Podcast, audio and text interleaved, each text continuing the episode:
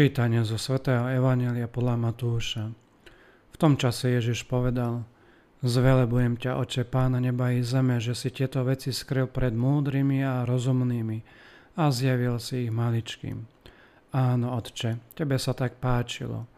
Môj otec mi odovzdal všetko. A nik nepozná syna iba otec, ani otca nepozná nik iba syna ten, komu to syn bude chcieť zjaviť. Poďte ku mne všetci, ktorí sa namáhate, ste preťažení a ja vás posilním. Vezmite na seba moje jarmo a učte sa odo mňa, lebo som tichý a pokorný srdcom a nájdete odpočinok pre svoju dušu. Moje jarmo je príjemné a moje bremeno ľahké. Počuli sme slovo pánovo. Dnes s radosťou počúvame tieto Ježišové slova, ktoré sú vhodné pre našu dobu.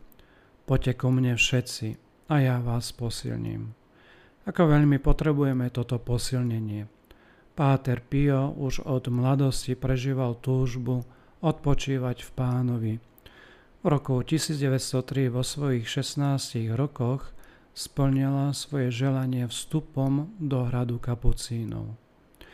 Ježišov odpočinok nás prekvapí hneď na začiatku. Hovorí o svojom jarme a svojom bremene.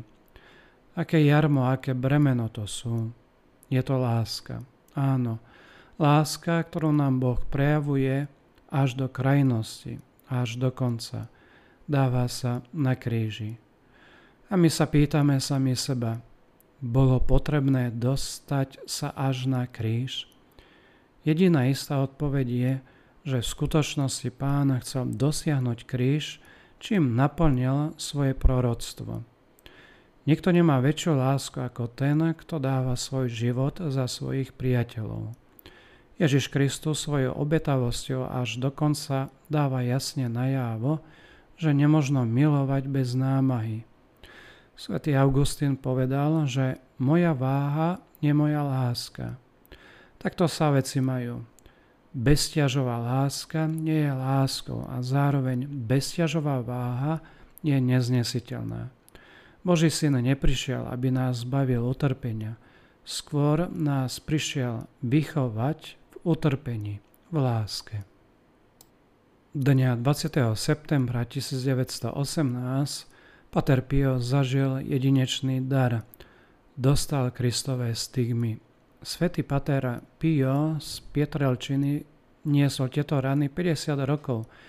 Nie ako nešťastie, ale práve naopak. Ako milosť od Boha vtedy povedal. Aby sa nám podarilo dosiahnuť náš konečný cieľ, musíme nasledovať božskú hlavu, ktorá nechce viesť vyvolenú dušu inou cestou ako tou, ktorou šiel on. Tou, hovorím, odriekania, a kríža. Jeho životný štýl bol prispôsobený tejto skutočnosti. Páter Pio sa stal služobníkom sviatosti pokánia, úlohe, ktorej venoval mnoho hodín a obety oltára, úlohe, ktorú vždy spravodlivo plnil. Ľahšie je pre zem existovať bez slnka ako bez obety Svetej Omše. Drahí priatelia, želajeme si navzájom krásny a požehnaný deň.